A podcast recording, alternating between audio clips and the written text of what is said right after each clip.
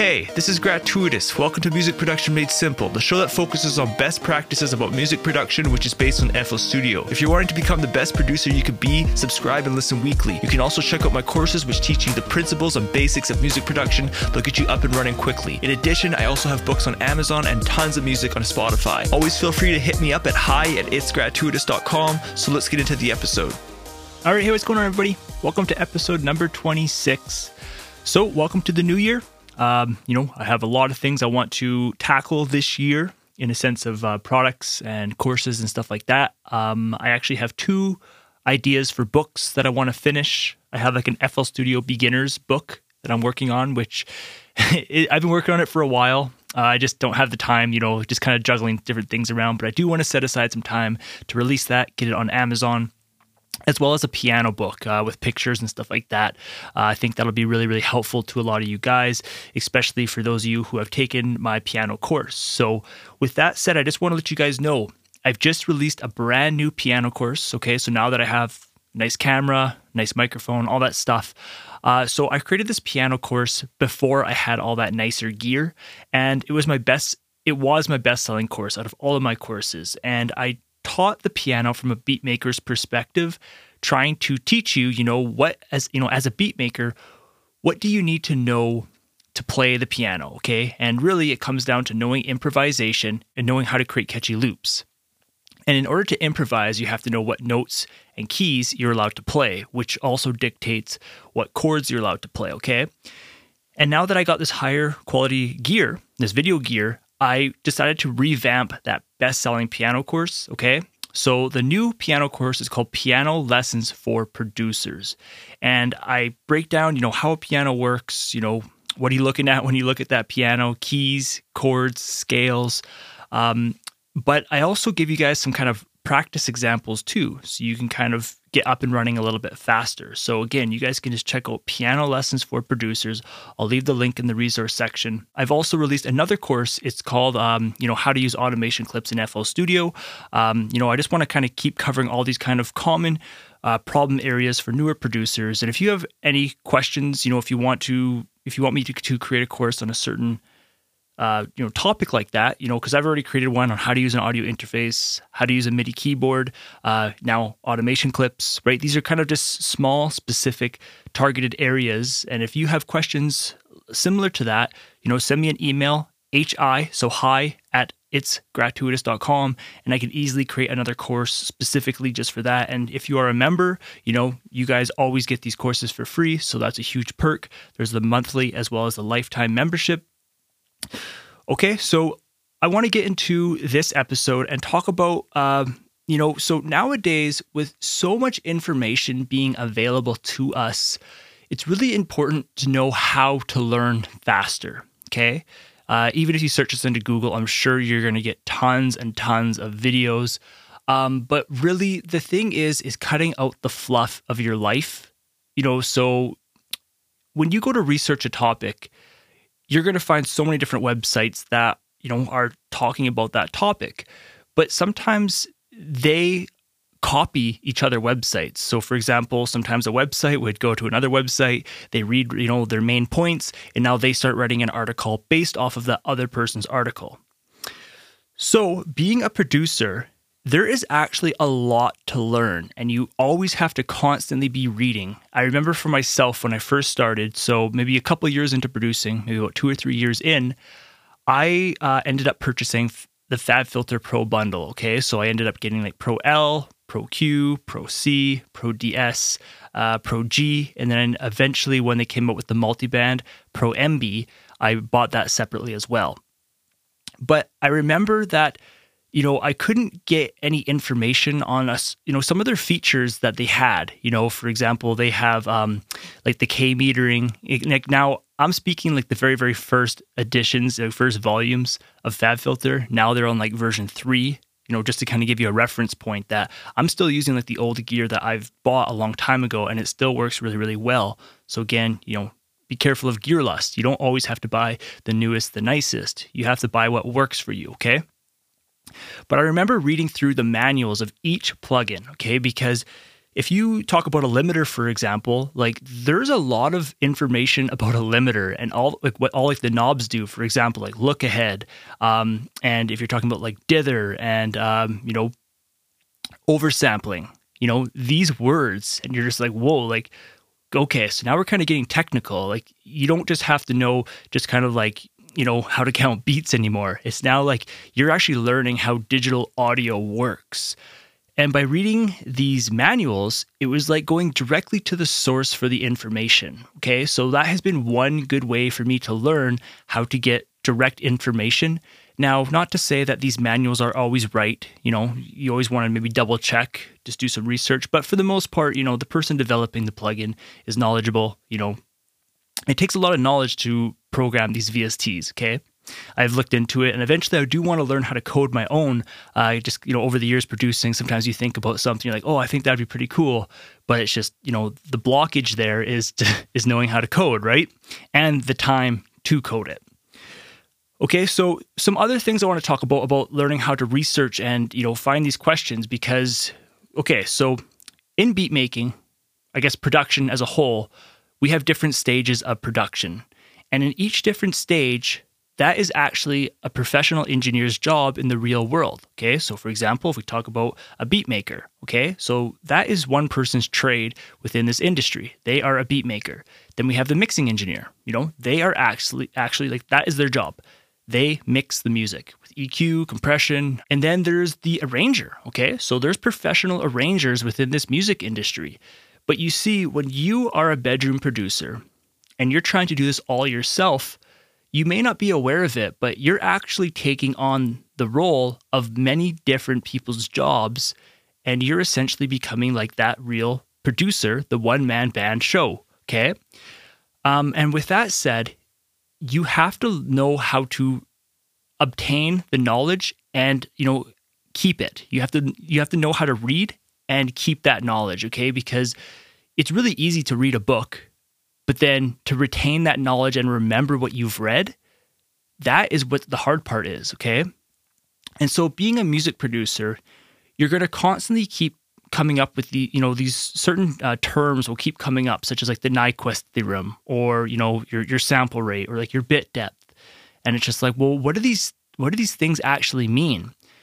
Um, now, just because the information is there doesn't mean you have to know it a lot of the time it is nice to know the information. You know, it, it kind of uh, pushes your knowledge. If you were to talk in like an interview or something, you know, you'd be able to relate to what they're talking about. Um, because you know, if, if you're going to continue in this industry, if you become a, per, a professional in in whatever role you're being, that beat maker or mixing engineer, whatever, you know, you want to have that knowledge so that if the interviewer asks you a question, you know, you can kind of speak a little bit about you know what's going on or at least have an awareness like oh yeah you know I've, I've heard about that. I've looked into it. I didn't fully understand it but i know what you're saying. Now let's talk about google for example. So here's a kind of cool trick. It's more of like an seo so a search engine optimization. So if you guys are trying to you know get your website out there a little bit more and stuff like that i'm sure you've watched some tutorials on seo it just helps you get your you know your website at the top of Google organically. Okay, so without paying for advertising. Okay, when someone searches in a term or a keyword, your website is hopefully comes up top because you know either you've blogged about it or in your product in your product description you've you know wrote certain keywords. Now there's actually different ways you can type into Google to make certain I guess search terms come up better. Okay, so for example, if you put apostrophes around certain words, it makes sure that those words have to go like in that order and stuff like that. It's I believe it's what's called phrase matching. Um, it's really really powerful stuff. I would even just go to Google and just type, you know, how to search into Google better or advanced Google search tricks.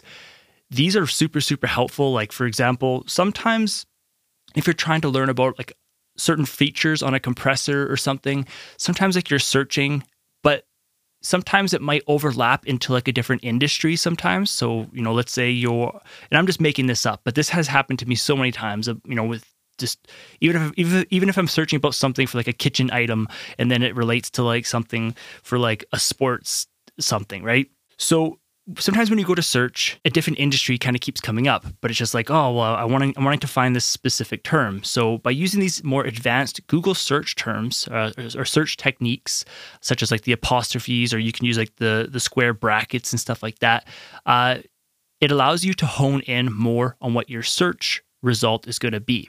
Okay. Again, you guys can just read more into this stuff. I just want you to be aware of it because being that music producer, there is so much that you actually have to read and learn. Okay. And you may not be aware of it, but like I'm saying, if you're going to be learning how to be that beat maker, you guys got to be learning about, you know, some music theory. You got to be learning about like the rhythm, be learning about VSTs, um, you know, how to use your music program, et cetera, et cetera. Now, if we go into the mixing, okay, so now you have to be learning about frequencies, you have to be learning about testing on different systems, you know. So, for example, just because it sounds good in your studio doesn't mean it's going to sound good out there in the real world, which is called translation, right? Uh, you have to be knowing about EQ, how to use the mixer, all like the different signal routing, you know, if you're going to be, do, be doing like parallel processing or uh, just different techniques to make your music sound professional and at an industry standard if we're going to be talking about mastering, right? So there's so much knowledge in each of these subcategories within making the beat, okay? And because there's so much knowledge, it can become, you know, you can become very, very overwhelmed. And I felt this way many times when I first started up producing music. And now that I've gotten older, now that I've been doing this for quite a while, you know, I don't find myself reading as much into some of the kind of easier things, such as like, you know, what does the attack do on a compressor? Like, what does the release do? It's like now I already know that. But if I were to go and read a topic on those, it just helps solidify my understanding even more. Okay. So the whole point of this episode was more just we as producers actually have a lot to read and a lot to learn. Okay. You should be getting your information directly from the VST manuals or your uh, actual music programs manual. Okay. They break things down very, very straightforward, right to the point. You know, I guess a good saying is like straight from the horse's mouth. Okay. But being that producer, first starting up, you know, you're just trying to figure out the music program.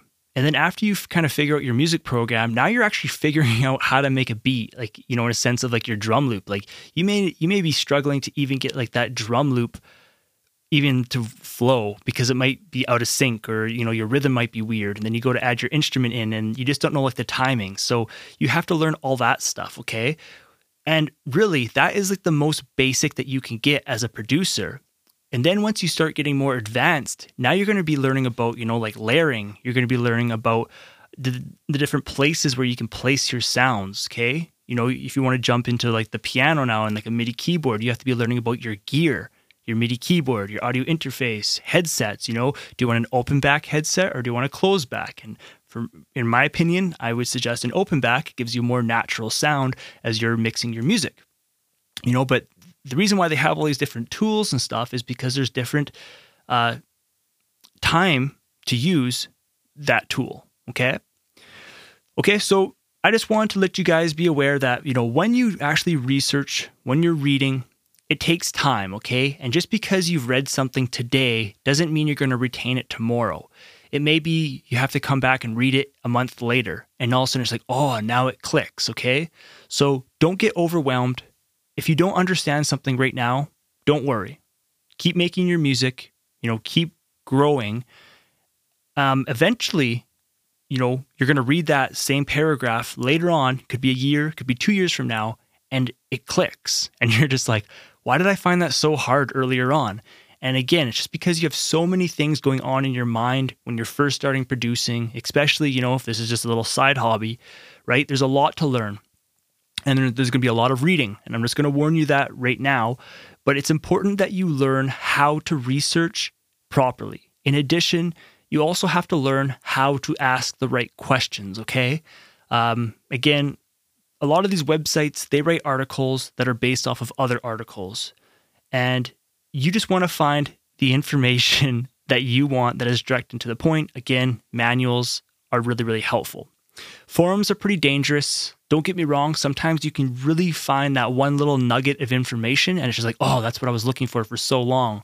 But it's a lot of opinion based stuff on forums. So you just got to be careful of just the opinion stuff.